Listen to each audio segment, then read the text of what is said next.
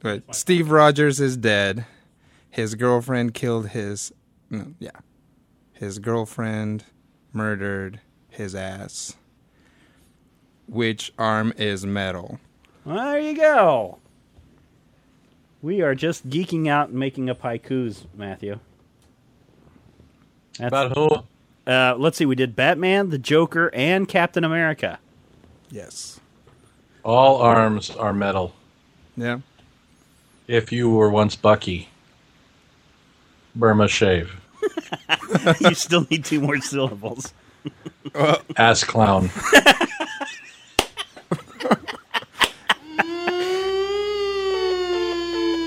I'm Matthew. I'm Rodrigo. And I'm Steven, and you're listening to the Major Spoilers Podcast, the podcast for pop culture and comic fans. The Major Spoilers podcast covers news, reviews, and of course spoilers, and we'll go into detail about the topics we discuss. So if you haven't read, listened to, or watched the items we talk about, you might want to come back later. This week in the mixing bowl, the Azure bug is out of a home, and so's the giant squid, and so's the rat man. But for a change of pace, Batman fights the Joker.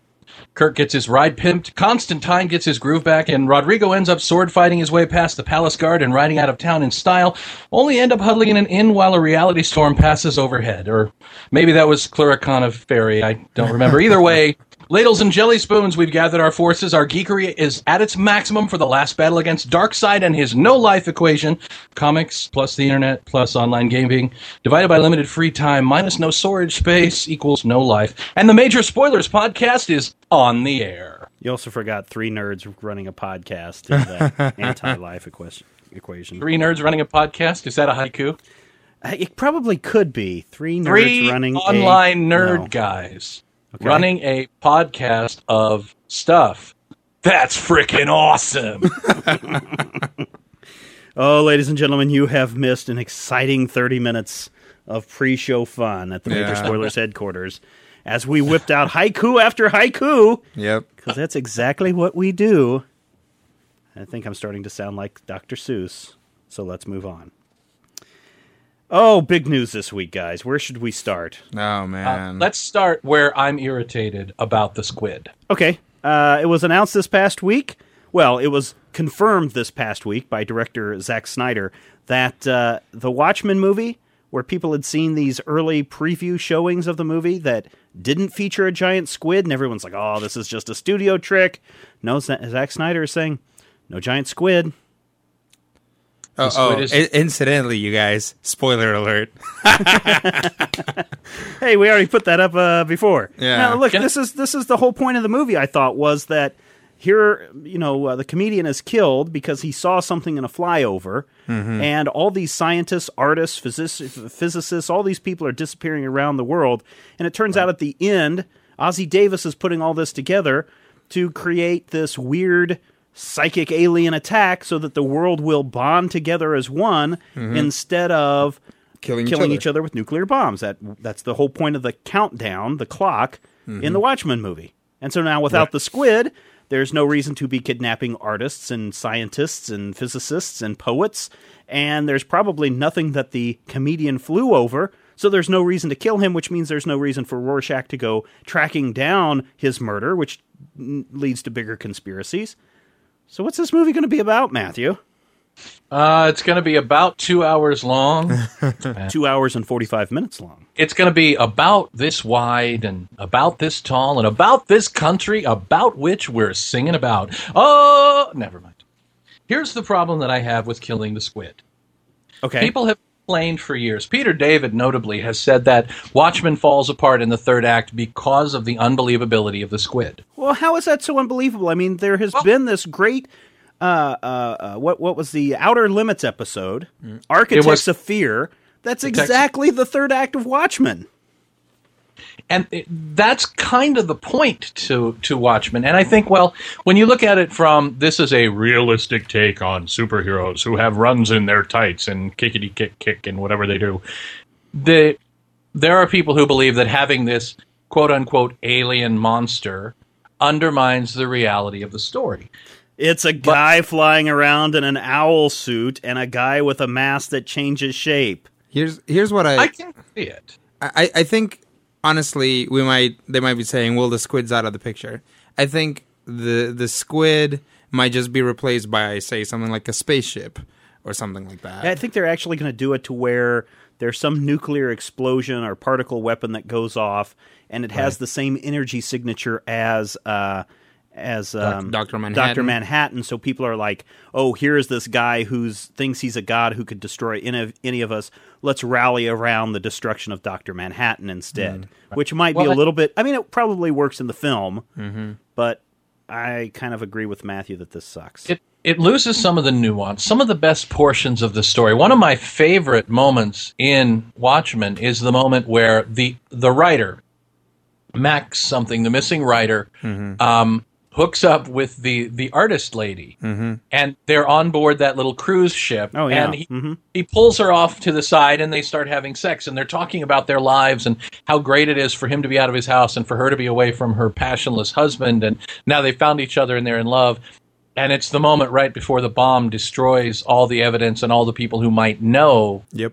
that the squid was created by Ozymandias. And I'm like, that is such a cool, such a wonderful human moment where these characters who are purely incidental to the plot have their own thoughts and their own desires and have this thing where they're going to go off and be happy together, uh, except you're going to die. It, I mean, it's a really well done moment. And the, the same thing goes with, you know, the comedian showing up at Moloch's apartment at the beginning and beating the snot out of Moloch, or you know, I think he's actually crying in this sequence yeah. where he's crying about what he saw and he didn't know what was going on and how the world doesn't make sense anymore. I think it's losing some of the nuance of the book, something that you mm-hmm. can get away with when you have 24 pages over the course of 12 issues, as opposed to having to tell a slam bang story with a big third act and something that they can maybe stick a sequel on. I just hear Alan Moore chuckling in his English tongue. Aha, I told you you guys would fuck it up. He doesn't care. No, he, re- He oh, well, I'm I'm sure he doesn't. I mean, if you go back and read his comments, he doesn't care, but His beard at the doesn't same care either. at the same time, you just know that he's just like, "See, I'm right once again." No, and Alan was- Moore's Alan Moore's beard demands blood, I believe. and you know he was he, he did V for Vendetta, right? Well, yeah, he wrote that. That's the So- one that pissed so, him off. And you know, League he's- of Extraordinary It's Gentlemen. probably the same thing. Is like, yep, you guys are gonna go three for three. Didn't he do Or- uh, Constantine? Constantine? Constantine was a terrible movie. Yeah. Uh, the, uh, it's a mis- it's a fundamental misunderstanding in a way, but it's not as bad as V for Vendetta when the whole point of individuality was undermined by 500 people doing the same thing at the same time. Right. That Right. makes perfect sense. That's all about the individual. Hey, why don't we Hey. keep uh, uh, Matthew's uh, hatred up for a f- just a few more minutes as we talk about Brett Ratner? Brett Ratner. Speaking of movies that are gonna suck. Wh- Oh, which one's going to suck, Conan or Beverly Hills Cop 4? Because, you know, uh, Brett Ratner has said, hey, all those news and announcements last week where I pretty much people said I was for sure going to be doing Conan, uh, not until after I finished Beverly Hills Cop 4. Directed by Brett Ratner? So does this make you feel a little bit better that he hasn't officially signed on for Conan? Well, you got to understand, I'm I'm I'm I'm not like the Conan guy. I just I I there is something fundamentally to me unsatisfying about Brett Ratner movies. They just feel unfinished to me. There's a lot of wonderful notions tied together by you know Uh, some cogency of plot, but you get to the end and you're like, but what? ab- And what about? And what about? What? it- what I can think I you have have to stay till after the credits to see the. really? Yes. So how are you going to justify I'm the Juggernaut, bitch? I don't know. How are you going to justify that? That moment took me completely out of the film, and I went, okay. Rat, rat, I, I thought it was kind of funny, but the problem is by that by that point the movie was so un, like underwhelming that I was like, okay, they they're they're trying to fish the movie out with pop culture references, yeah, true. and we're officially off topic. no, no, you're right. Uh, We're- Brett Ratner. We're talking about Brett Ratner. I'm glad he's not doing Conan. What now, about is, isn't. Eddie Murphy like 1,275 years old? Boo. I don't know how he's going to do that. I hear they're also boo, thinking of boo, doing another boo, Nutty boo, boo. Professor movie. So who knows how that's all going to work. Hills. I got it. I got it. Beverly Hills Cop 4. This time, it's geriatric. Nice. Thank you. Movie will still suck balls. So how about that new Enterprise? Hey, you know what? I like the new Enterprise. I like the way it looks. I like the way it looks. I mean, if you're going to tell a future story, you know, mm-hmm. back in 1960, future probably looked like a plastic bottle flying through space. But in 2008, a plastic model flying through space it ain't gonna fly. It's just not gonna cut it. yeah. Yeah. and so I like the sleek design. I like the look. It still has the basic shape, but it's updated. It looks it looks fast. It's like it's got this swoosh to it. It's it's it's got an. Here's Wouldn't surprise me if it was underwritten by Nike Corporation. one one thing that I kind of that kind of took me out of it is that it has a very organic look. Right. and that's not really what Federation looks like to me. I think there's there's other critters out there Yeah. whose ships have a very organic look. Right. So having a more biological look to the Enterprise, Yeah, a lot is- of curves it- it- and yeah, then- it's, yeah. it's it's and and you know the the the kind of central eye thing was was something that I was like, this looks you know this looks a little bit more you know organic biological you know Mm-hmm. there's probably other stuff that's out there that I should believe you're look like referring that. to the reflector dish. that's the one Yeah, the big eye. Yeah, that, that, that don't. It, it- never mind. it did look really slick, and it's kind of weird because I think the quote that went along with this in Entertainment Weekly or something, uh, J.J. Abrams was like, "Well, the first time I saw a really good Star, you know, an Enterprise model, you could see all the panels and all the things, you know, reflecting off of it, and I thought that was cool." I hope that's what we're going to see here. I mean, we've seen the official trailer come out; it's in high def, and we get to see the Enterprise being built, so you actually see panels and pieces. But you're right; once it is put together, it looks very, very slick. Mm-hmm. Matthew, I what like- are your thoughts on it? Do you like it? Hate it? Don't care?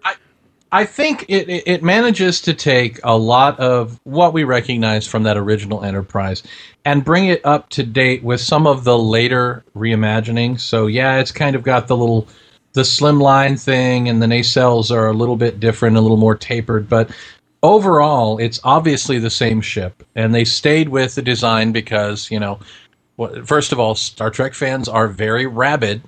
and you, boy, screw it, go- you screw it up, they'll take you apart. Go look at the discussion forum on, on that post up on majorspoilers.com, and you'll see how rabid people are getting oh yeah over the uh, the look of the new Enterprise.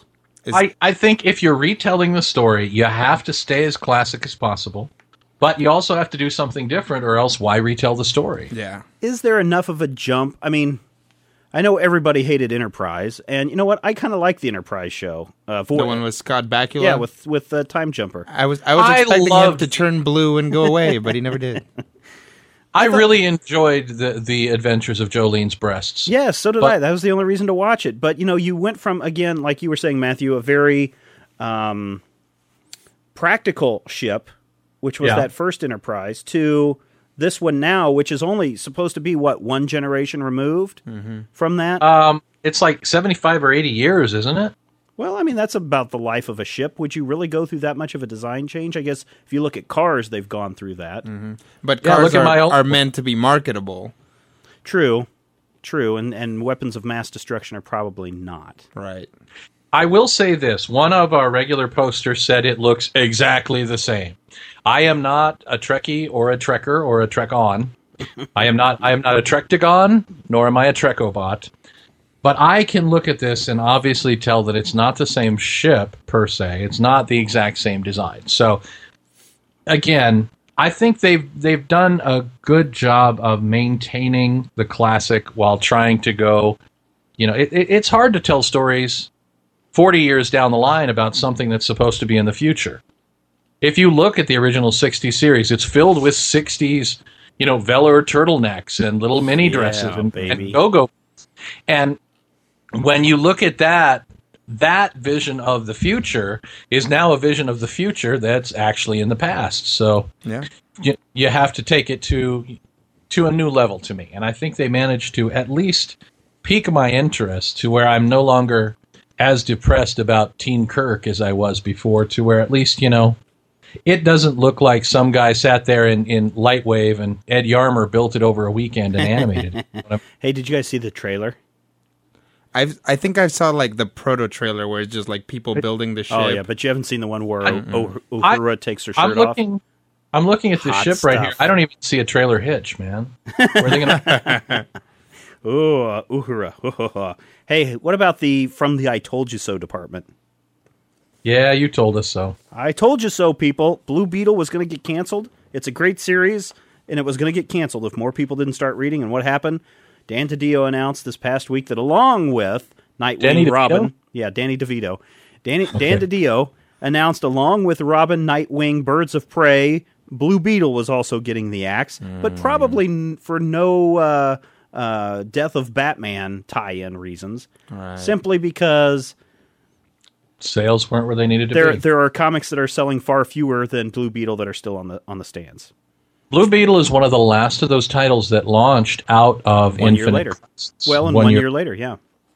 because there was Shadow Pact, which went under several months ago, Checkmate, which went under last month. Yep. I mean, all of that stuff that was designed to be new and different, and not necessarily. Now, Blue Beetle was a quality book. Don't get me wrong. I loved Shadow Pact, and thought it was a Checkmate had some things going for it. They were designed. They were designed to be new and different. Yes. And once we got past new and different, their own status quo may not have been enough to maintain them. But here's the well, and you know. maybe from the reader's standpoint, and I forget how many this was selling 12,000, 30,000, somewhere in between there in that range. I think it was like Um, eight, wasn't it? I don't think it's 80. I I think it was like between 12 and Oh, really? Eight. 8? Really? Hmm. 18. Oh, okay. Well, that's between 12 and 20. okay. But still, I think there's a big enough following of that. And like I said, there are far many more titles from DC that are f- selling less than Blue Beetle.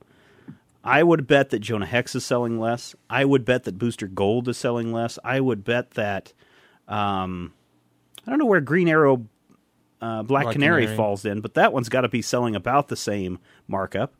Uh, Checkmate, they're still publishing that, right? no, they're not. They canceled Oh, they it. canceled that one too. Well, see, there you go. It's just a matter of time. They're trimming the fat, everybody, and I think that I- what they're going to. Let me ask you this: No, no. I'm not. I'm not going to jump into my publish for the trade diatribe, but what if they made this announcement that they're bringing back Adventure Comics? Mm-hmm. That'll probably feature the Legion of Superheroes once that title ends after issue 50, another title that they're killing. But what would you be happy with anthology titles? Like maybe every quarter they had an 80 page giant that had a Blue Beetle story in it, uh, uh, Black Canary Green Arrow story in it, or something like that. Would that work for you? Would that satisfy you? No. No, Why not? I'll, I'll well, give you. first of all, you don't read DC, Rodrigo, so we know that that's. but I, I, I would, I would be a lot more inclined to read something like Blue Beetle that is not necessarily tied into the big crossovers at any given point. Um, I'll, I'll give you an example. You guys, you guys ever see Animaniacs? It's Yeah. time for Animaniacs. I hated I hated the good feathers. And it's largely because I was a kid and I didn't necessarily get the references. yeah. Um and I would hate it. I love the Warner Brothers. I love Pinky and the Brain, hated the good feathers. And every time the good feathers came up, I would be Buttons like, and Mindy? uh, nah, that was, uh, I could go back and forth on Buttons or and Mindy. Slappy. Slappy, Slappy was okay because it was just outright But violent. yeah, I would agree with you. The Good Feathers. I thought the was- Good Feathers was kind of the weak point, but it's clearly it was so referential that the authors loved it. So there was a Good Feathers ep- like cartoon Right. in almost every episode of Animaniacs, it seemed, and I hated it. And I think you know if, if they were like, okay, which episode of Animaniacs you want to watch, I'd be like, show me the first six that you can find that don't have Good Feathers in it. You know, it's, it's that kind of thing. Where in an anthology, you wouldn't necessarily you, you might even not pick it up if it's like, oh well, this guy has you know Jonah Hex, which I don't like, you know that kind of thing. Right, right, right. Matthew? I don't know if you guys ever read Marvel Comics Presents. Uh, I don't read Marvels. Was that the one with It- Araña? No, that was uh, something different. Marvel Comics Presents ran for like 175 issues. And it started out with a good premise, which is we're going to tell stories from all over the Marvel Universe. By about issue 12, it turned into X Men uh, solos with whatever else we could stick in. Because they found that it would not sell as an anthology. You know, if you have, let's say you do, you have an issue where you've got Green Arrow, Plastic Man, uh, Blue Sandman Beetle, and Manhunter. Manhunter, another title Manhunter. that killed. Manhunter. Okay, so you stick those together. It's got a little something for everybody. It sounds great. The people who like a buffet. read Manhunter, what percentage of them are going to be on board for one quarter of a Manhunter title? Mm-hmm. We'll say 80%. yeah, so but in right 80 there- pages, you could get three 22 page stories in plus ads.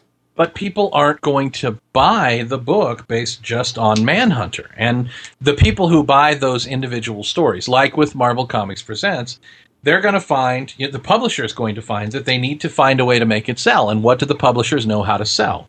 What they already know how to sell. So it'll turn into a new Batman title True. with, say, a Green Arrow backup, or True. as as with Marvel. If you look at the new, the latest run of Marvel Comics Presents, I don't know if it's been canceled or not because issue twelve just sort of came and went and it rolled off the end of the pier, and there've been no more solicitations. Was that ah. the one that was like Blade and Man thing? Yeah, it was like um, That was a it while had, ago, wasn't it? It had like a five issue Machine Man run that I Yeah. read. That's yeah. it. That's it. I read Machine Man. I could not possibly have cared less about any of the other stories. in Yeah, that but that's anthology. but that's still though you're getting your Machine Man story. Someone who, who's the twelve thousand. But I'm thousand. getting But listen, the twelve thousand people that are into to Manhunter are going to go buy it to get their twenty pages. The people that are into Blue that- Beetle, the twelve thousand there, eighteen thousand there, are going to buy it to get their Blue Beetle. The people that are into Plastic Man, those five people are going to buy it. So in an all, you end up with a thirty thousand run. 80 page giant. I don't know. It's just an idea. I mean, you guys have really good arguments against this. I'm not and going to pay throwing it four out. ninety nine for eight page eight Well, pages of the character that I want. You're going to be paying four ninety nine by the end of next year for a twenty page comic that has eight pages of content in it. Yeah. Either that, or I'm going to take all my money and spend it on hookers and beer because this hobby got too expensive. anyway, All right, so that's It's our a great time to get back into D and D, you guys. Hey, D and D. I I don't have a thing for whips and chains, man. D and D is not what. Oh, speaking uh, of torturing us, Yes, let's get into the reviews. woohoo! and uh, and it kind of ties into Rodrigo's comment about D and D and gaming. Yep. What do you guys think of these uh, comics that are based on gaming titles? I mean, World of Warcraft is out from Wildstorm. We've Warhammer got Warhammer 40K. for 40k from Boom Studios, and now Rodrigo's talking about uh, Gears of War. Gears of War, which is based on an Xbox title. Yeah, do you guys think that's cool or not? Sure. I mean, any, I mean, if you can, it's what what what did I see? Um, I forget who it is. Rich Johnston or, or somebody was talking about about um, the most popular title sold was Gears of War, which sold something like hundred thousand copies. Mm-hmm. Because it wasn't, and that wasn't through the direct market. They actually sold them in regular bookstores or gaming shops or Mm-hmm. those things like that. Brilliant move. If you're going to get new readers in to buy any comic, brilliant move. Oh yeah. Well, and and you know, it's it's gotten to the point where it's not like superheroes are comic books and TV Right. is all sitcoms and stuff like that. Like people are looking to you know cross pollinate their Cinemax properties. isn't softcore porn. It isn't. You're watching it too late at night. That's your Uh, problem. I gotcha. So tell us about these uh, these uh, Gears of War comic books. All right, Gears of War. I haven't played the game. Um, You have an Xbox though, right? I don't. You don't. Okay. All I all I have is a Wii. Dear Santa, Yes. Rodrigo Dear Santa Xbox Schleicher. All right. When you when he gets his third Xbox, please have him send one to me. And Matthew needs a PlayStation 3. Gosh Yep. dang, this is going to be an expensive Christmas. It is. Set me up. So, Gears of War. Basically, there's been this apocalyptic event in which these alien monsters, who apparently have guns, have essentially taken over the world, and you know, people have kind of clustered together, and they've gone out and fight them. The Gears, air quotes, are soldiers. That's what they call a soldier in this kind of in this army. Um, the only reason that I can see as to why they're called Gears is because it sounds cool. Like they wanted to name the the game Gears of War, Instead of Grunts of War or something right? like that. Or instead of like Foot Soldiers or something Right, like that, right. you know.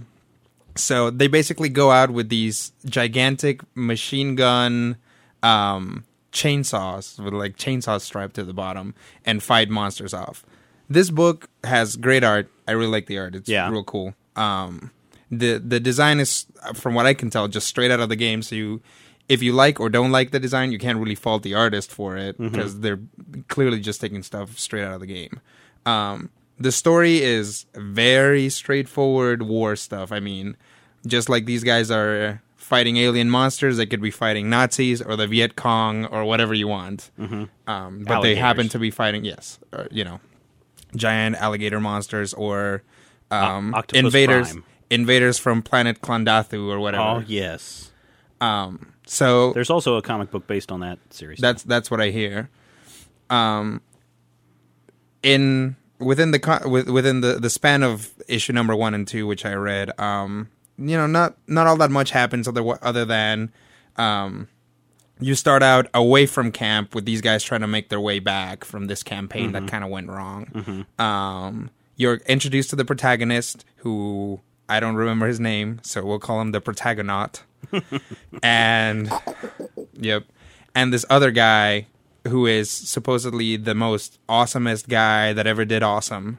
Um, and everybody refers to him as such. And I think he might be the character from the video that you play in the video game. Probably. So that's why he's awesome because he's you. Right. Um, wh- whose name I also don't remember. I remember. think his name's Steven. yeah, I, I think it was. Earl is his name. You know, Explodicus Jones. Who, who Oh knows? yes, So Death Strike yes, Blood yes. Works. Explodicus Jones. Explodicus Jones. 70, 70s porn star names never get Waka old. Waka. Yep. So basically, I heard you ordered going- a pizza. you know, you're going from point A to point B. They get to point B finally. Um, you see some girls. The girls are nice.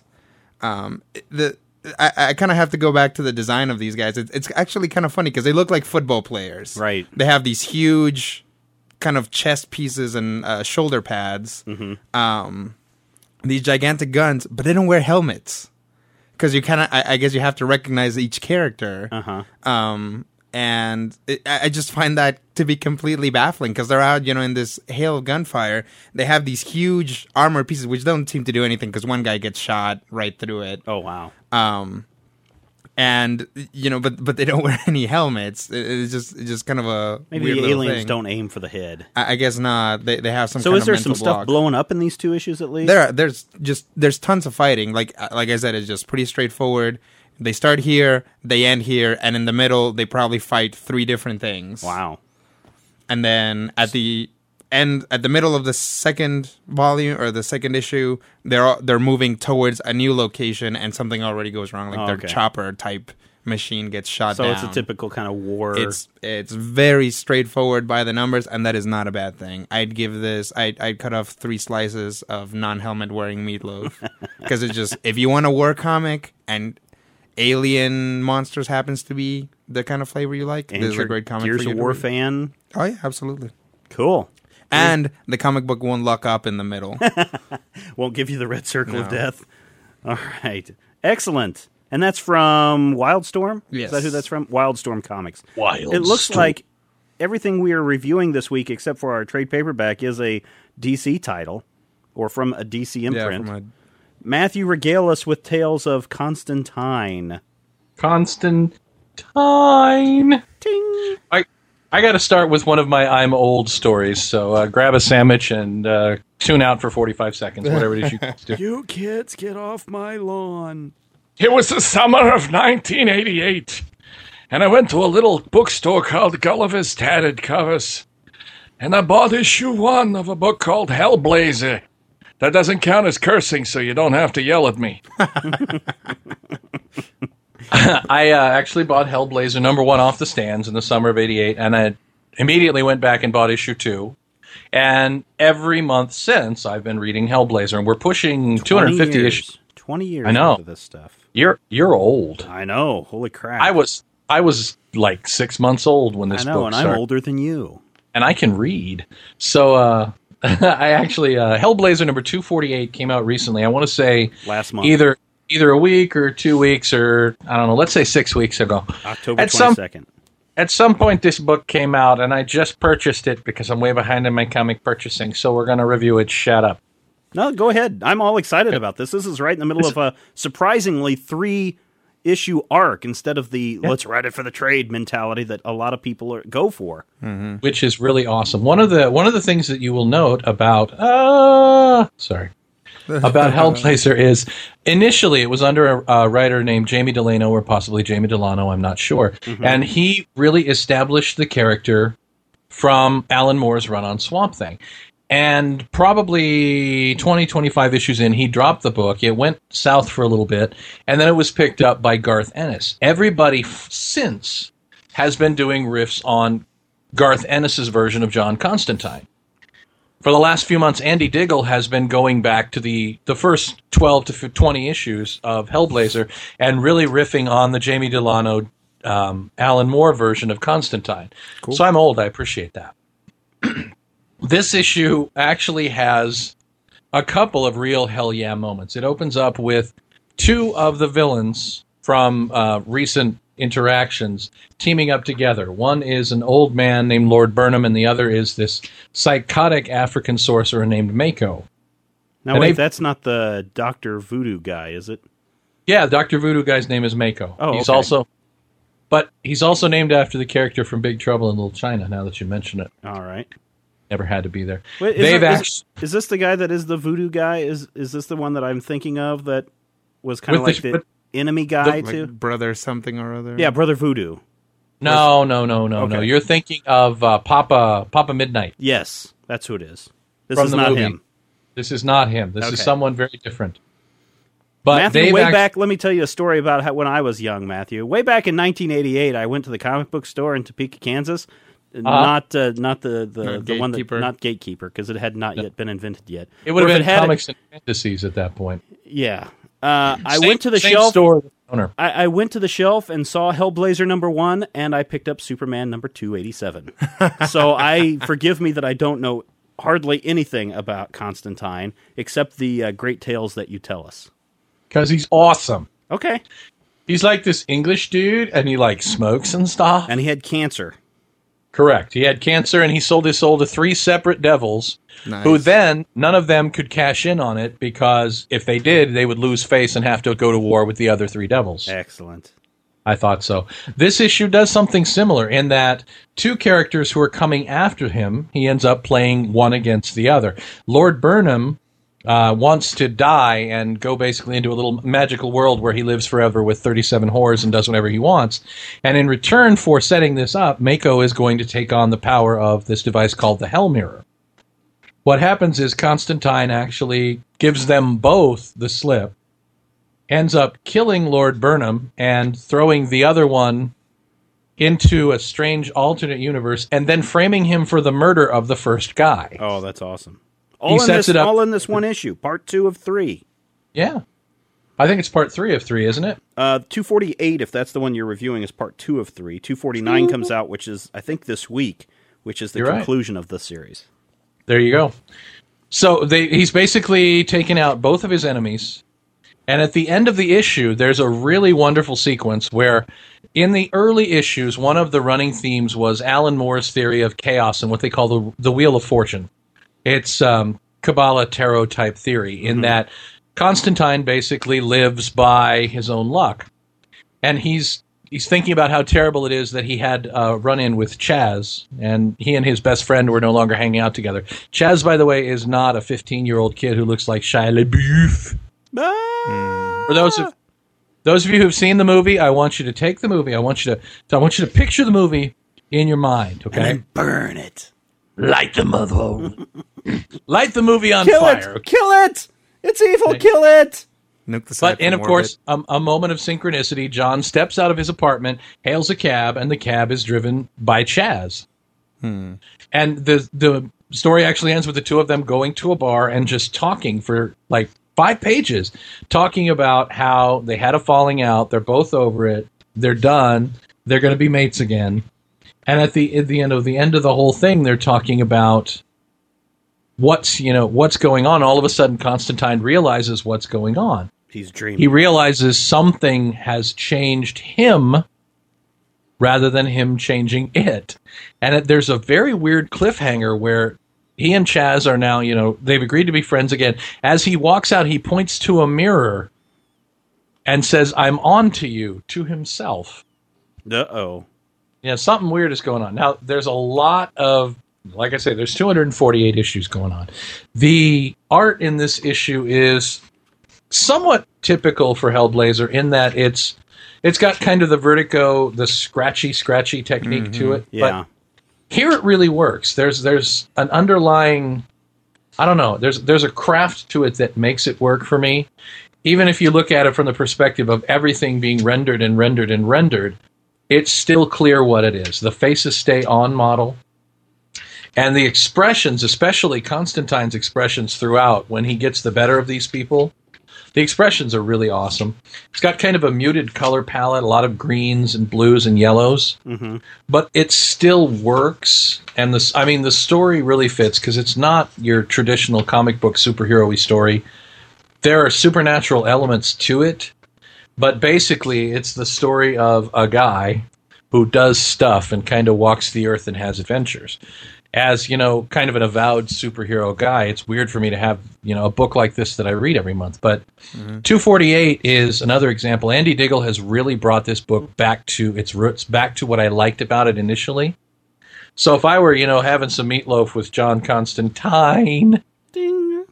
not teen because that annoys me and i know i'm i sound like a, an anal perv when i say it but you kids neither. get off my lawn and it's pronounced constantine you little bastards the uh, is that why, why are all old people Jewish?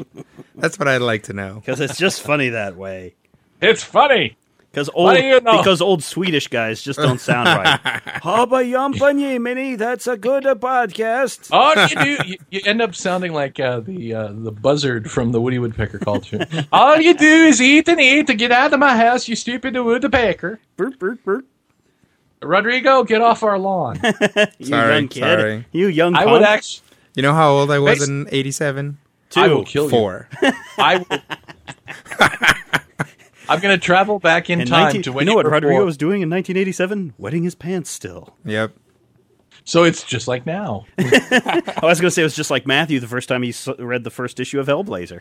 I'm buying comics and being pretentious. Rodrigo's wetting his pants, and Steven's incoherent reading Superman in the corner. oh my God, Brainiac! The more things change, the more things stay the same. I would uh. actually be willing to go four out of five slices of meatloaf on this one, simply really? because it's solid. This is a book that's been around for twenty odd years, and it. I mean, it cycles. There are times where you're just you read it out of habit, or at least I do because I've always read it it's one of the only books that I've always literally read. I got in on the ground floor, read it from issue one. So even when there's a dead run, like there have been here and there, you know, the 120s, the 170s, the late 20s of the book, you have these spots where you're just like, eh, it'll probably get better. And I have them all. Hmm. So this book is really on a track where I'm enjoying it. Ooh, I got the hiccups. Let's try that again. This book is really back on a track where I'm enjoying it again. I'm remembering what I like about the character, and most of all, they've washed the stink of Keanu off it mm. completely. You can never wash the stink of Keanu off of you. No, Keanu. You actually have to. I think it's like a bath and tomato juice to get Keanu. But th- this book is really coming back, and uh, uh, Vertigo to me recently has made a lot of strides, bringing itself back to I wouldn't necessarily say it was irrelevant before, but really bringing itself back to the forefront of showing us interesting things in comics that we can't get anywhere else, and that's why I read Hellblazer. The end. That's what? what Matthew did this summer. Hellblazer comics. What, what? I bought them when I was 16, and now I still do. And now I am old. and now Steve can fight me. All right, you want to you want to know something that bites? Is it vampires? No, Batman uh, Confidential. Oh, Batman Confidential. You know, I I'm going to go off on this again. DC should have never canceled Legends of the Dark Knight. Legends of the Dark Knight. Brett Ratner wrote Legends of the Dark Knight. No, he no, wouldn't he have because, well, that may be the reason why they canceled Legends of the Dark Knight. But Legends of the Dark Knight told all these great tales of Batman's early days. Mm-hmm. And then they decided, well, crap it. We need to tell a story of how Batman got his Batmobile and the first time Batman arrested the Joker. Let's scrap this whole Legends of the Dark Knight stuff, which nobody's buying anyway, and relaunch it with a new title called Batman Confidential Stories You Never Knew Existed about Batman. Oh, wow. You know why you never knew they existed? Because they suck. Because they suck! Can I just point out that DC did that with several books and they tried to rebrand the Batman Confidential, the JLA Confidential, the JSA Confidential into one line that sucked. You're right. I forgot about the JSA Confidential. How can you be afraid that seriously? How can you be surprised this book sucks? It has con man right in the title. You know You what just is? have You know what I like it. about this book? I like the Scott McDaniel uh, art has kind of grown on me. I kind of like his kind of fat faced, very little detailed characters that he draws, especially with Batman and his Mm-hmm. cape and cowl. but at the same time, Scott McDaniel doesn't know how to follow continuity. Here's a scene where they're transporting Joker in a van to, I guess, a, a maximum security prison after he uh, last issue talked this uh, cop's wife into killing herself. He's behind a gated uh, uh, fence, and there's two guards in the front, and one of them's like, uh, I don't want to talk to you. I'm going to sit here and do my crossword puzzle. Hey, where's my pin? Holy S! Stab through the neck with the Joker pin. Very next panel, the Joker's in the front seat, and um, uh, the fence behind him is still intact. He's still wearing handcuffs, so there's no indication that he got out of the van, walked up to the front, got in, and started driving. None of that. So there's some little continuity, art continuity issues in there. Mm-hmm. The story goes so far as uh, you know what kills, you know what the murder weapon is this issue? A wrench in the study. No, a peanut in a glass of water. Wow. Because the judge. No wonder I uh, never win in this game. Yeah. the judge overseeing the, the trial, the Joker notices he's got a little silver bracelet on his wrist. Oh, peanut allergy. Oh, let me show the world how crazy I am. I smuggled a peanut, a bag of peanuts into the into the uh, uh, courtroom, and I flick a peanut and bounce it perfectly into a glass of water. Nobody notices. You know, when I drink a clear glass of water, a glass of water, if there's a floater in there, I know it before it comes comes to my lips. Yet this stupid judge, gulp, gulp, gulp. Oh no, I'm dead.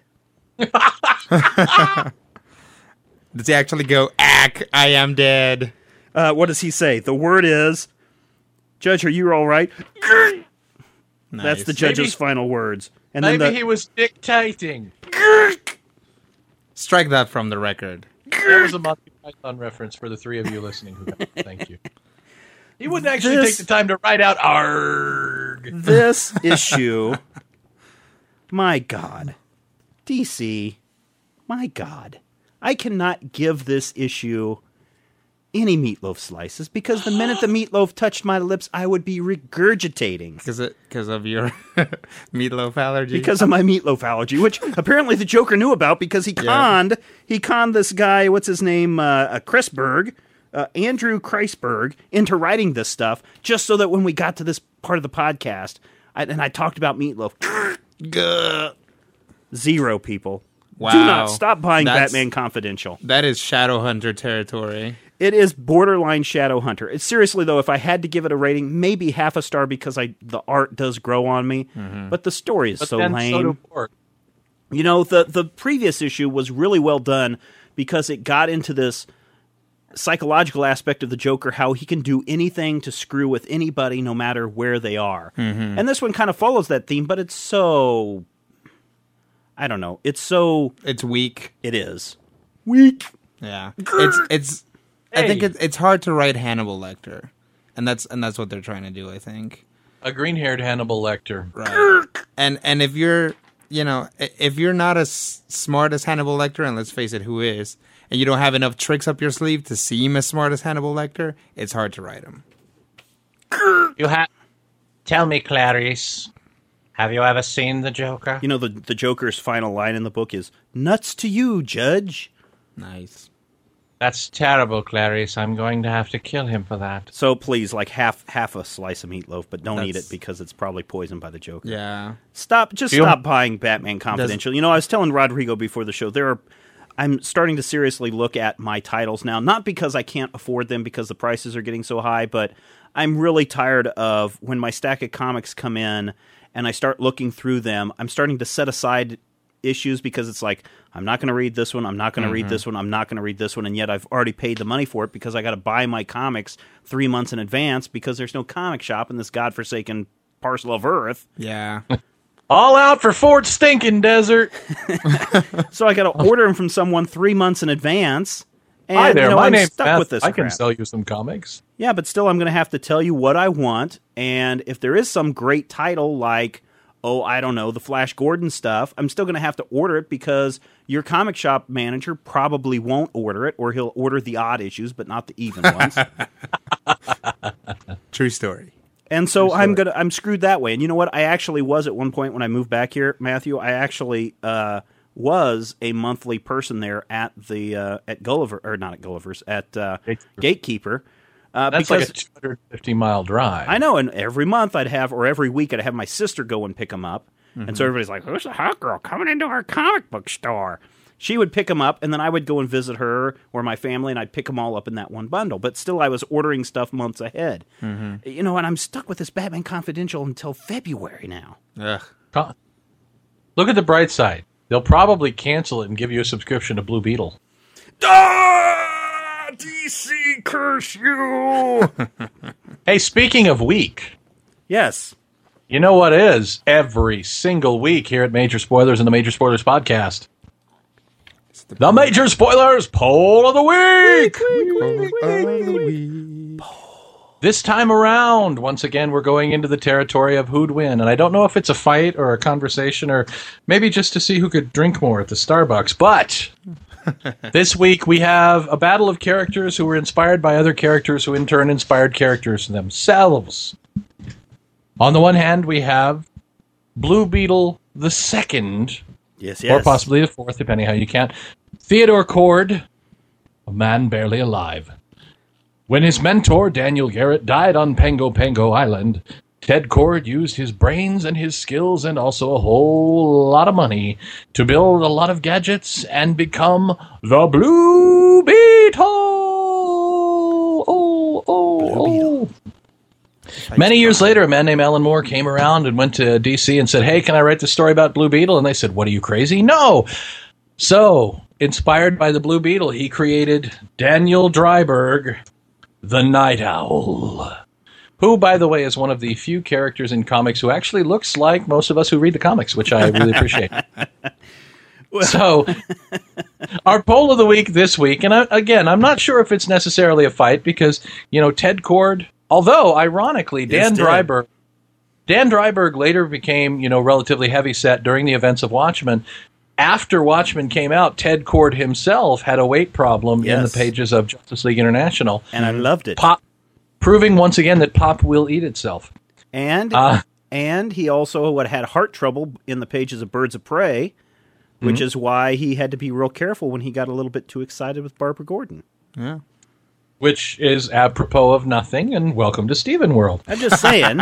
I'm just saying. Which which is again I'm- another uh, reference to the Watchmen stuff because the end is the beginning is the end. You know, uh, all I have to say is, "Where's my damn squid?" But That's the Right calamari now- platter Yeah. on sale now at Red Lobster.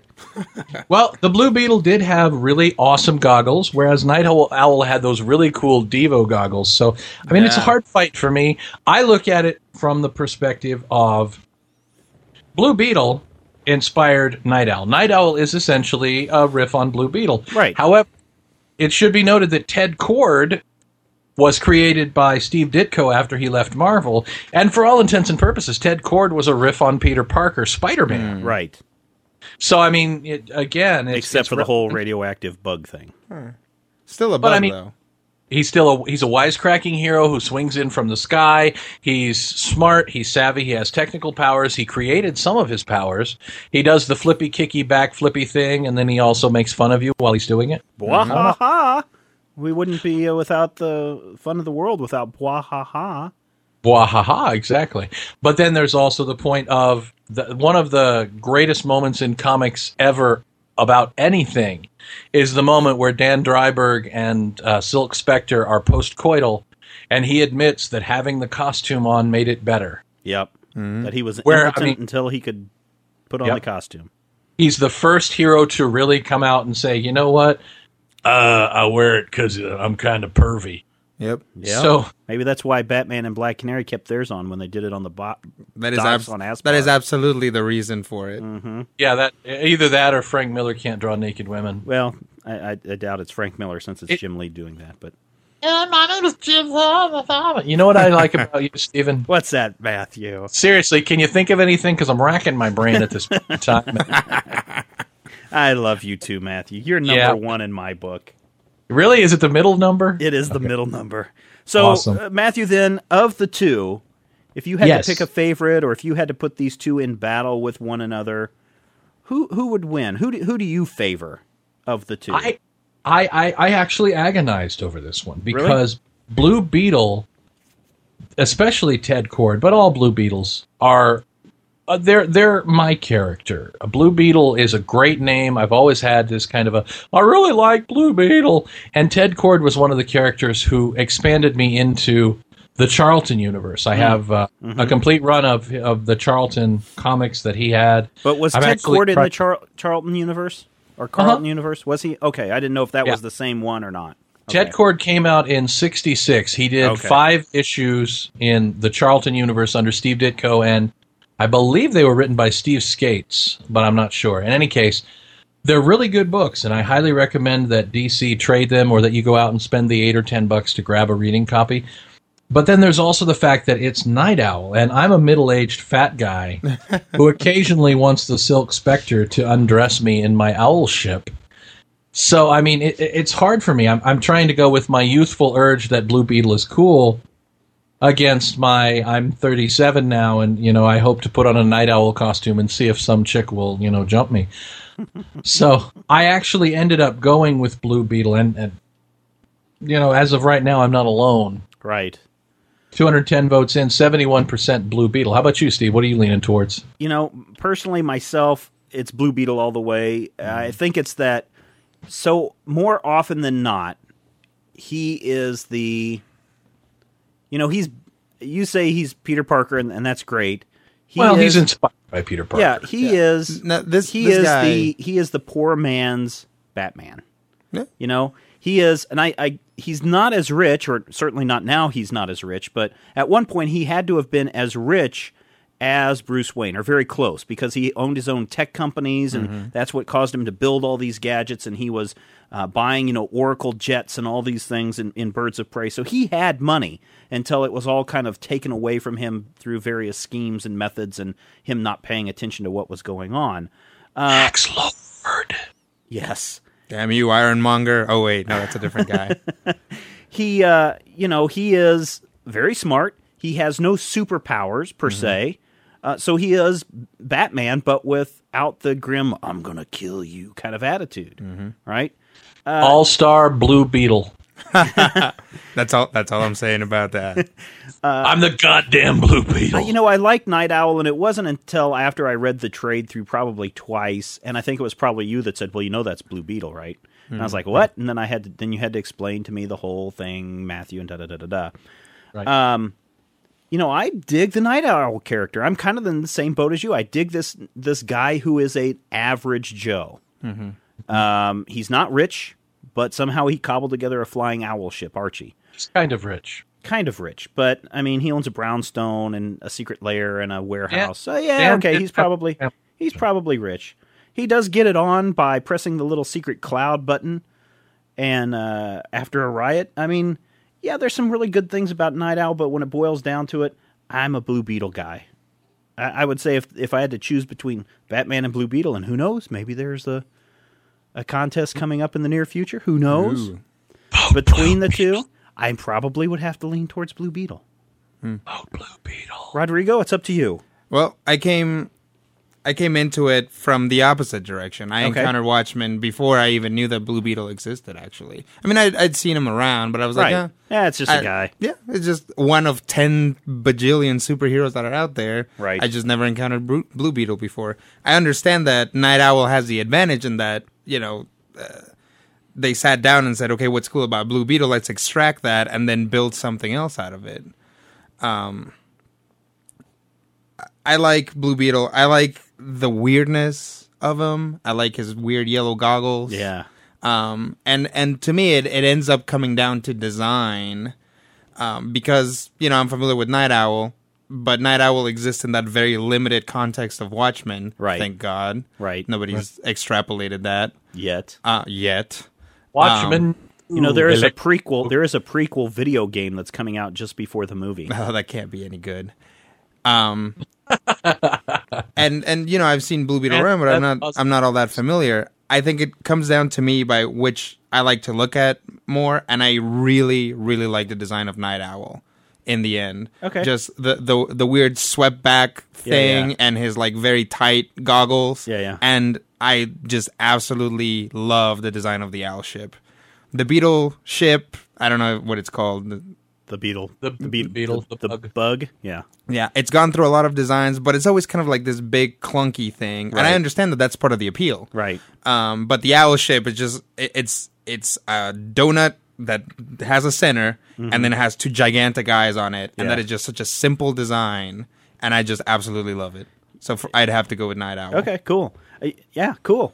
We may have to have a uh, battle of the ships. Yeah. I th- I think it can be said uh, pretty you know solidly though is that Night Owl does have the advantage in that Blue Beetle never got any in his bug. that we know of. Until Nah. well, wait until uh, Blue Beetle Confidential comes out next month. Remember, if it didn't happen on panel, it didn't happen. Yep. Nobody's really dead. There's no uh, fan fiction. Oh, I'm sure That's right. there is. All right, Blue everybody, Beetles. You can weigh in just like the other 210 people that have weighed in on this contest by heading over to majorspoilers.com and voting for yourself. You can either check it on the main page if it's still there if you're listening now, or you can check it in the side column. It'll be there for a week. And if it's not, you can go into the polls and see how everybody voted in the past. you know, We've had quite the show so far, mm-hmm. Matthew. I I've been wishing, you know, I probably haven't weighed in at 210 in maybe 25 years, you know. That's okay. We still love you. Are we still doing That was theme funny. song contest? It was funnier Yeah, before one you more talked. week, but you know, that's, all right. It was funny Hey, I hear we before have what? a trade paperback. Oh yeah. What? Hey, trade paperback. Now listen, we have over the course of I don't know a year almost, Mm-hmm. we have reviewed some pretty big trade paperbacks. We've reviewed size wise. size wise. Yes, I mean uh, look at the uh, the uh, New Frontier. Look at uh, Captain America, Daredevil Omnibus. Daredevil Omnibus. We've reviewed some very adult titles. Wanted, The Boys. The Boys. The boys. There you go. And uh, and some and many others, and we'll probably do that again. Uh, but this week, I was so uh, taken with Saltwater Taffy, this book that I reviewed on the show a couple of months ago. It's a little graphic novel, very small, but it is an all ages book. This is really aimed at a younger set. And so I thought, hey, wouldn't it be keen? It just came out this past week. What if all three of us took a look at Saltwater Taffy, the second volume, A Climb Up Mount Barnabas, and uh, and just kind of weighed in on this? So let me kind of just give, give you a little summary of what Saltwater Taffy is about. Uh, the two boys, Benny and Jack, uh, they're probably eight and ten, something like that. Eleven and eleven and eight. 11 and 8. Yes. They decide, or they don't decide, they were taken on a summer vacation with their parents to, um, I forget the city now, blah, blah, blah, Chowder Bay. And, you know, they have to spend the summer in this kind of New England area. And they have these wonderful little kid adventures. In the first volume, they battled, uh, help battle a giant sea crab. In the second adventure, they learn all about uh, the uh, the eagle, the giant eagle that resides on the top of, of Mount Barnabas. And Barnabas the Eagle. Barnabas the eagle. And they get into some wild adventures. Uh, you know, the the great thing is, and I don't know, Matthew, you have a you have a daughter, I have a son. I haven't been able to, and Rodrigo, not to leave him out, has a nephew. Um, my son's a you little know, bit, outside the high schools and watches. I keep getting older. and they keep staying the same. Um, now, my son's a little bit too young to be asking, Dad, where did this come from? Or how did this happen to where I can spin some tall tale for him? Do you spin tall tales for your daughter? oh, I lie to Molly all the time. We, we were in the car the other day, and she asked me why the Super 8 motel is called the Super 8 motel, and I told her some famous BS story that just came off the top of my head about it being, you know, there were eight identical twins who created the hotel and they built it themselves out of you know the circus peanuts and cheese.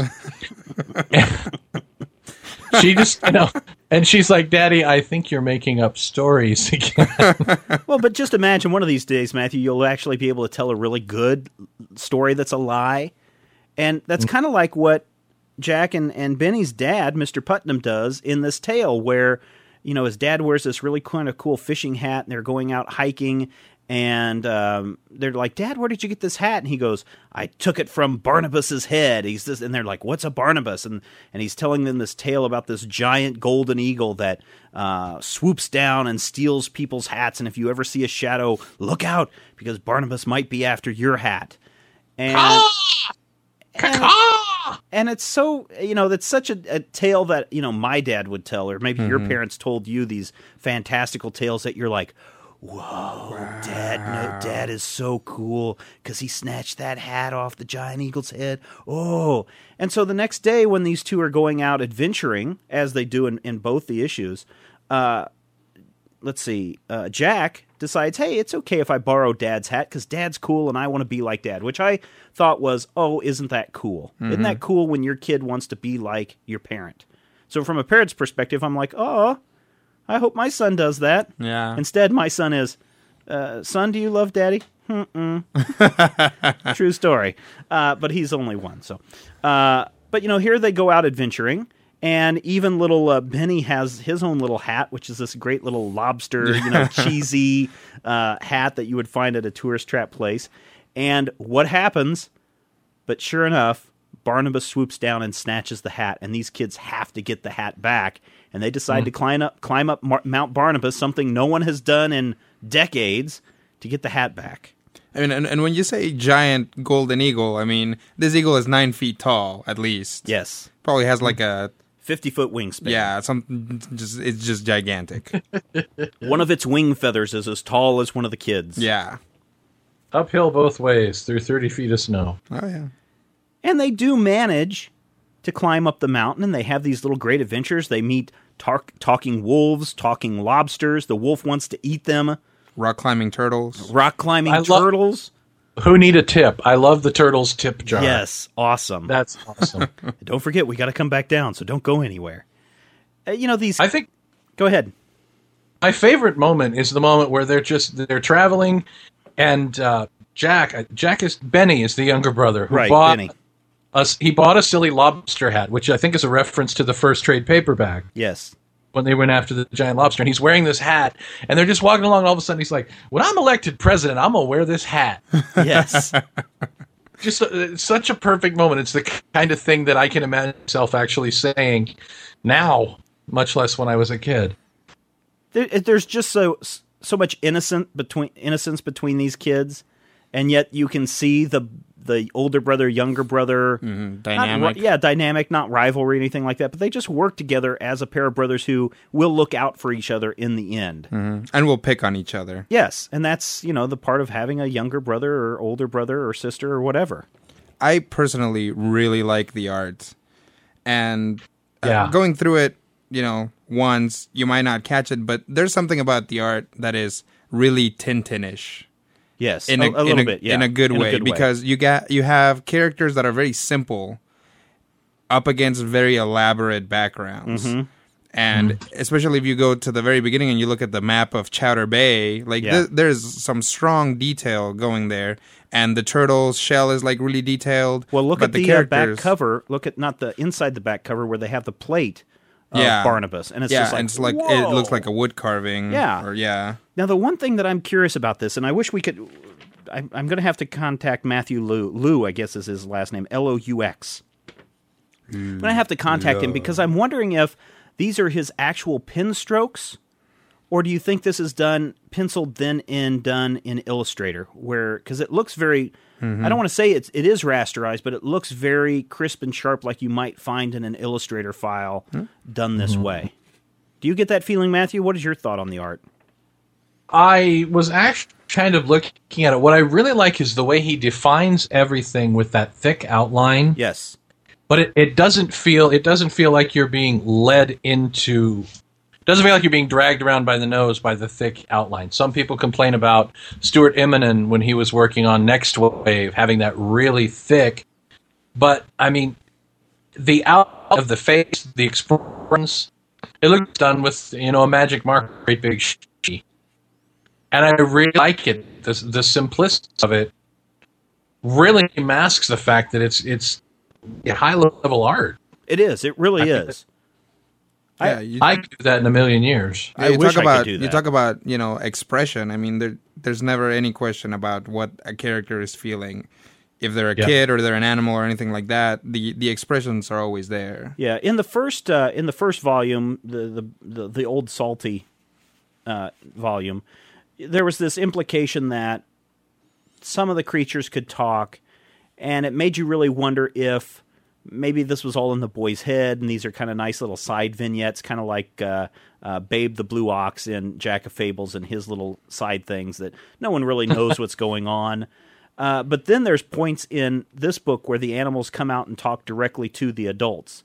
And you're like, aha, so this is a magical kind of place, or this is a magical kind of world, which kind of even heightens uh, the idea th- that these two are having great adventures in a in a wondrous land. Define adult. Well, the the captain, Captain, what's his face, and See, I don't know if I would call him an adult. He's he's a pirate who lives in a, a little house on the I edge mean, of you- town. He's you, you could definitely include him in the list of magical creatures since he beats up a wolf. well, and That's also what I was he beats up you know the giant uh, lobster crab thing in, Yeah. in, in Old Salt. did we did we ever see the parents interact with the pirate? the, yes, they do interact with him because he knows them, and um, the kids say, "Oh, you know, we're going to go hang out with so and so," and they're like, "Okay, well, have fun. He's a nice guy." In fact, in the first volume, the dad says, "Oh, you should go meet so and so." Interesting. Yeah, well, you know, uh, yeah. So he's a real guy. They've Well, I seen mean, him in it's, town. it's, it's not like a Calvin and Hobbes situation where you don't know if this is all their imagination. I Right. mean, it's clear that this actually happens. Right. But the captain is kind of the, the thing, and the kids are kind of like this thing that straddles the weird stuff Mm-hmm. that's happening and the actual mundane world where their parents want them to clean up their rooms. what what's Right. really great about this is here both the dad and the captain both try to tell the same tale about how they got their hat from snatching it from uh, Barnabas's head, and yet they're just telling a tale. Mm-hmm. And yet here these kids believe it so much that they have the bravado to climb up the tallest peak in Chowder Bay, Yeah. very dangerous, and snatch the hat from Barnabas's head Yeah. and succeed where their parents have failed. And I love the escape, or well, not the escape, but uh, uh, Jack is getting ready to fall off the mountain, and he grabs two of the two of the giant feathers. And because of an event that happened earlier in the book where he got ripped off on on this little helicopter toy, he figures out that hey, I can make this kind of a whirly bird, and he floats down to safety Yeah. and his little brother Benny comes flying down on top of the eagle and said, "Oh well, I gave him my crab hat, Yeah. you know, Yeah. so he's we're friends now." And so he gave me a ride, and it's just like, wow, And it is a great kind of last shot of this huge, majestic eagle with eagle with the With a- with a ridiculous crab uh, crab hat. The thing that works for me is how all of these all of these important MacGuffins are worked into the plot so incredibly organically. yeah, Because one of the things that you, you find out is that Barnabas can be fooled with blueberries. Yes. Well, earlier in the book, there was a, an important, you know, a seemingly throwaway scene where they're eating blueberries and there's big bushes of blueberries everywhere. yeah, and then in the And the- escape from the wolf, also the Yeah. blueberries play into that. and they're you know they each get to pick a toy at the gift shop and one of them gets the crab hat that ends up saving the day and the other buys the the helicopter which saves his life it's not it's not something where you look at it when they're in the shop it's a cute joke and the the upshot of the joke is that one of them has a ridiculous hat and the other one got hosed and it's not like "Er, plot point er, plot point Right, it doesn't Right. punch you over the head. but when you get to the point where it's you're, you're just like oh that is so cool Yeah. it's one of those things where the moment really just kind of pops up and goes, "Hey, I wish I'd thought of that." Now this is from Oni Press, and Matthew Liu or Lowe has done several other books. it's Luix. Has done several other books. Just making that up. Side Scrollers has won uh, the American Library Association's Young, what is it, Literature Award, one of the top 10 graphic novels for teens. This one is really set for the youth, 7 up. And I think any seven year old, eight year old would fall in love with this title. Mm-hmm. And I honestly think older, you know, if you have a family or you have a nephew or somebody that you want to sit down and enjoy a good comic book adventure with somebody, mm-hmm. this might be one. And it's actually, you know, it's what, 80 pages or something like that. And it's in a small digest form, so the younger hi- kids can hold it. I would bet you could kind of break this up yourself as the adult into chapters and say, okay, tonight we're going to read the first 15 pages, and then we're going to read the next 15, and then so on. And so over a week, you could build up this great adventure where I could see. You know, they're almost to the top of the mountain. Oh, Dad, what's going to happen next? We're going to have to find out tomorrow. Oh, this is such a great time. Mm-hmm. Are you going to try to read this to your daughter, Matthew, or did you try, or did you show it to her? No, because I didn't grow up in the 50s. No. Um, Get out of my way, kid. Kids can fend Every- for every- themselves. Park in front of the TV. That's what it's Well- for. part of it is my daughter right now is not terribly thrilled with comic books. I brought her comics home from the store a couple weeks ago. Uh-oh. I told her we had a present for her, and she got upset that it was comic books. Comic books again. I So that's hate not you really a present. You have all the comic books, and that's not a present. You need to get me a toy. Yeah. Well, she's four, but it's it's it's the kind of story that I could tell her, Yeah. and I appreciate that. But it's also not something where I'm reading it and going, "Man, this kid's book will never end." Because about the fifty seventh time you have to read Tiki Tiki Tembo, No Saw Rembo, Cherry Berry Rucci, Pip Perry Pembo, off the top of your head, it kind of you know you're like, "Man, can You she be twenty already?" Man, I've already got uh, Goodnight Moon memorized. See, I never read her that one solely because I, the I, kids- I Moon freaks me out. The kid kid's favorite book. He digs through the bottom of the pile until he pulls out Goodnight Moon, walks over, sits on your lap. No matter how far you bury it. no matter how far I bury it, Goodnight Moon. That's interesting. you should totally bury it under the house. he comes out with a shovel. Hey, Dad, I want you to read this. Uh, but no, back to back to uh, saltwater taffy. The next question I have is: I don't know how many volumes are planned for the series. Uh, the third One volume, thousand three hundred and twelve. the third volume, You're which is coming out again. in 2009, is called "The Truth About Doctor True" and looks to be one of those uh, traveling snake oil salesman kind of things. Mm-hmm. But you know, they're having adventures and solving mysteries and doing these kinds of things. Could you see this turned into the next greatest kids movie Franchise. franchise? Yeah. oh, yeah. I could see it. I mean, it's got it's got the same sort of elements that would drag you into a Harry Potter tale. Well, it, it, it's lacking a little bit in the whole soap opera aspect, but right but i mean the- it's not for like 11 12 13 year olds this is this is like this is like the the set that likes uh um the last mimsy type Mm-hmm. stuff I don't think anybody liked the last Mimsy. i thought it was all right I didn't see it. It was all Did you ever see Mr. Magorium's Wonder yes and I, I saw that the other day too and i thought i got about halfway th- the, the last half of it i thought you know what that's not too bad of a movie either Huh. and what I, was there was I a- thought it looked bad. I saw it and it, I was it like, it really eh. is bad but i mean if you look at it from a kid's perspective and you're Mm-hmm. just like okay look at it from a kid's perspective where they're really into anything magical is is possible and imagination is Mm-hmm. really big and i think that's what we find in saltwater taffy and in you know last mimsy and all these kinds of Well, things I would much rather watch a movie based on saltwater taffy than Mr. Magorium. I agree. And I mean, the last Mimsy made Molly cry, so I would say that saltwater taffy is infinitely superior.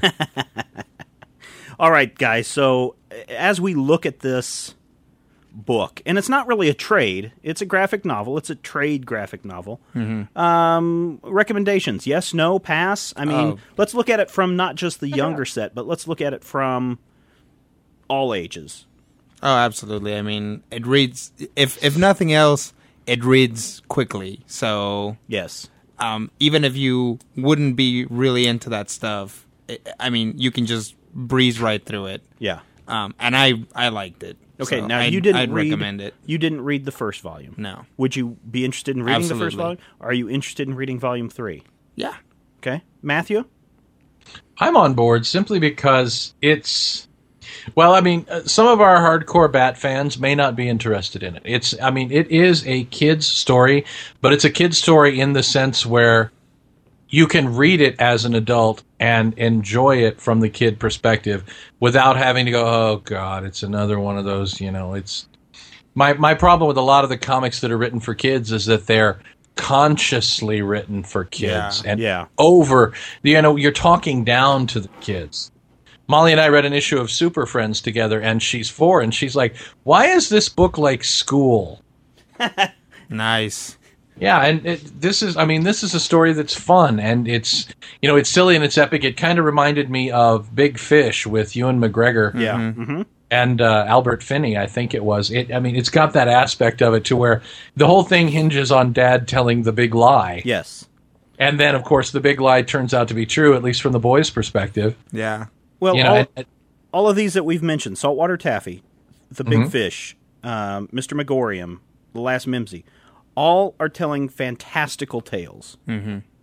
And I think that's what makes them really good. Oh yeah. the Fantastical Four, perhaps. Oh, But it's it's fantastic stuff from the standpoint of the real world. I mean, th- these don't deviate too far from the real world. Like say Harry Potter, which takes place mostly in a in magic, Magic dimension. Land. yeah. A magical high school. Right.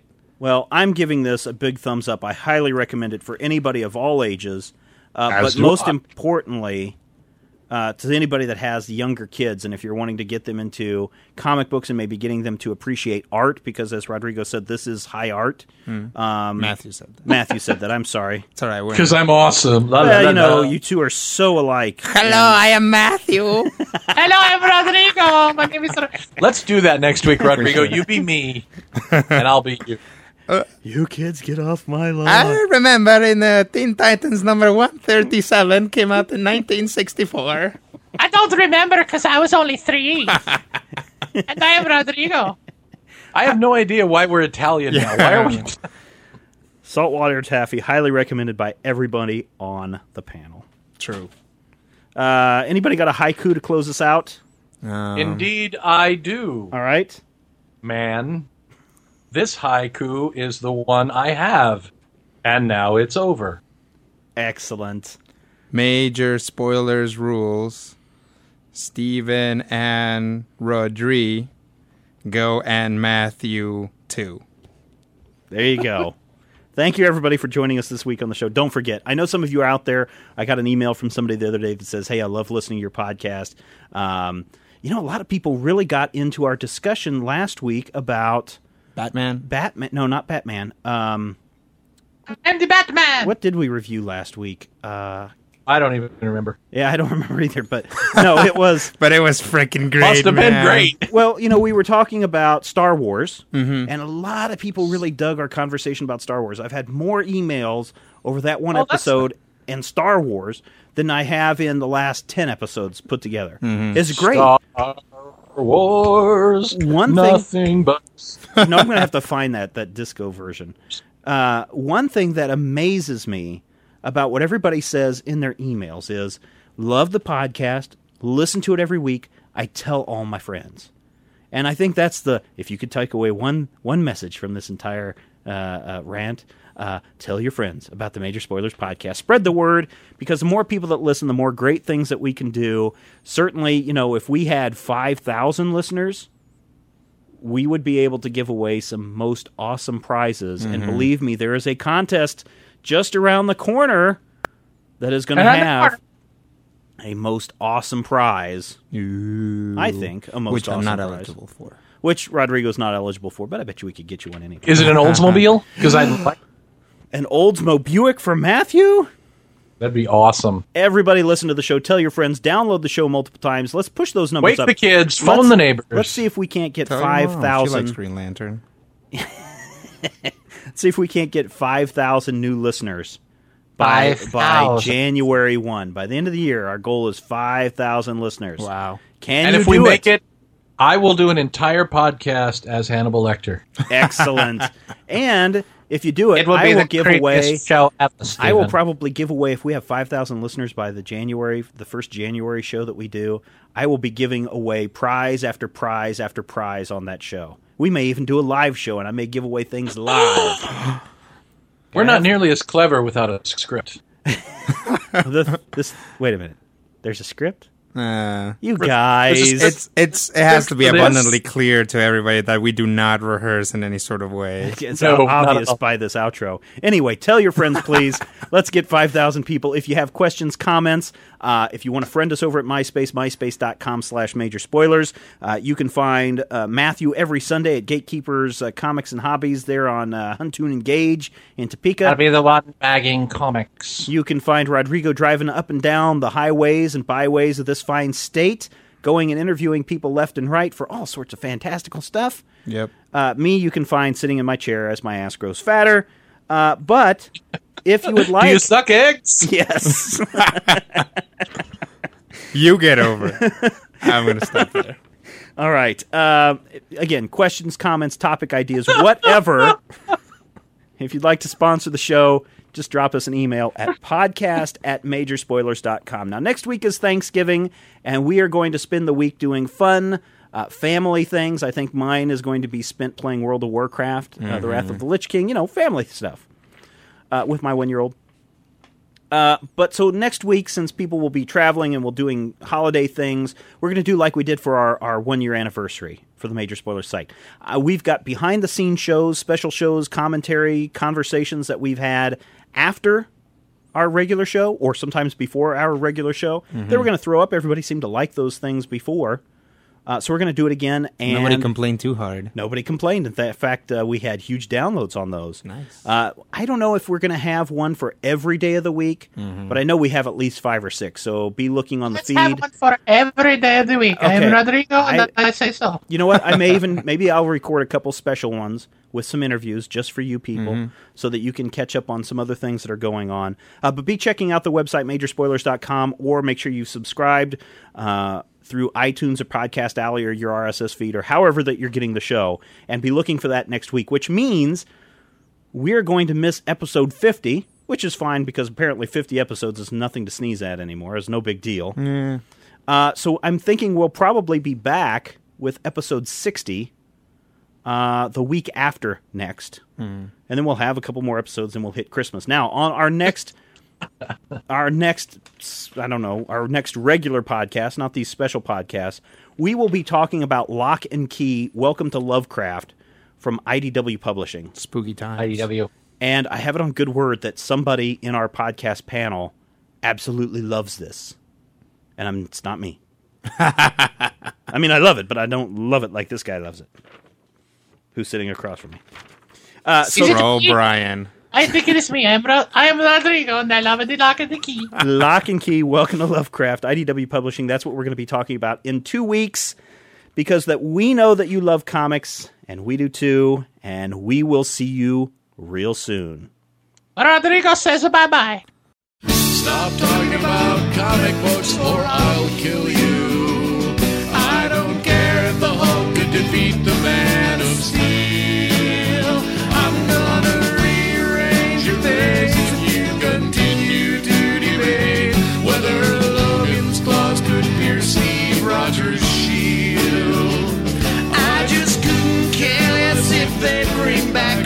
Craven.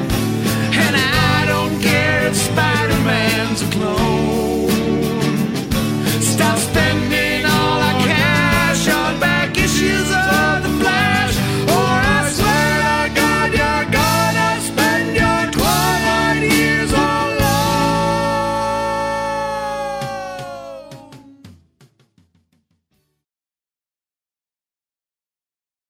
That outro was long.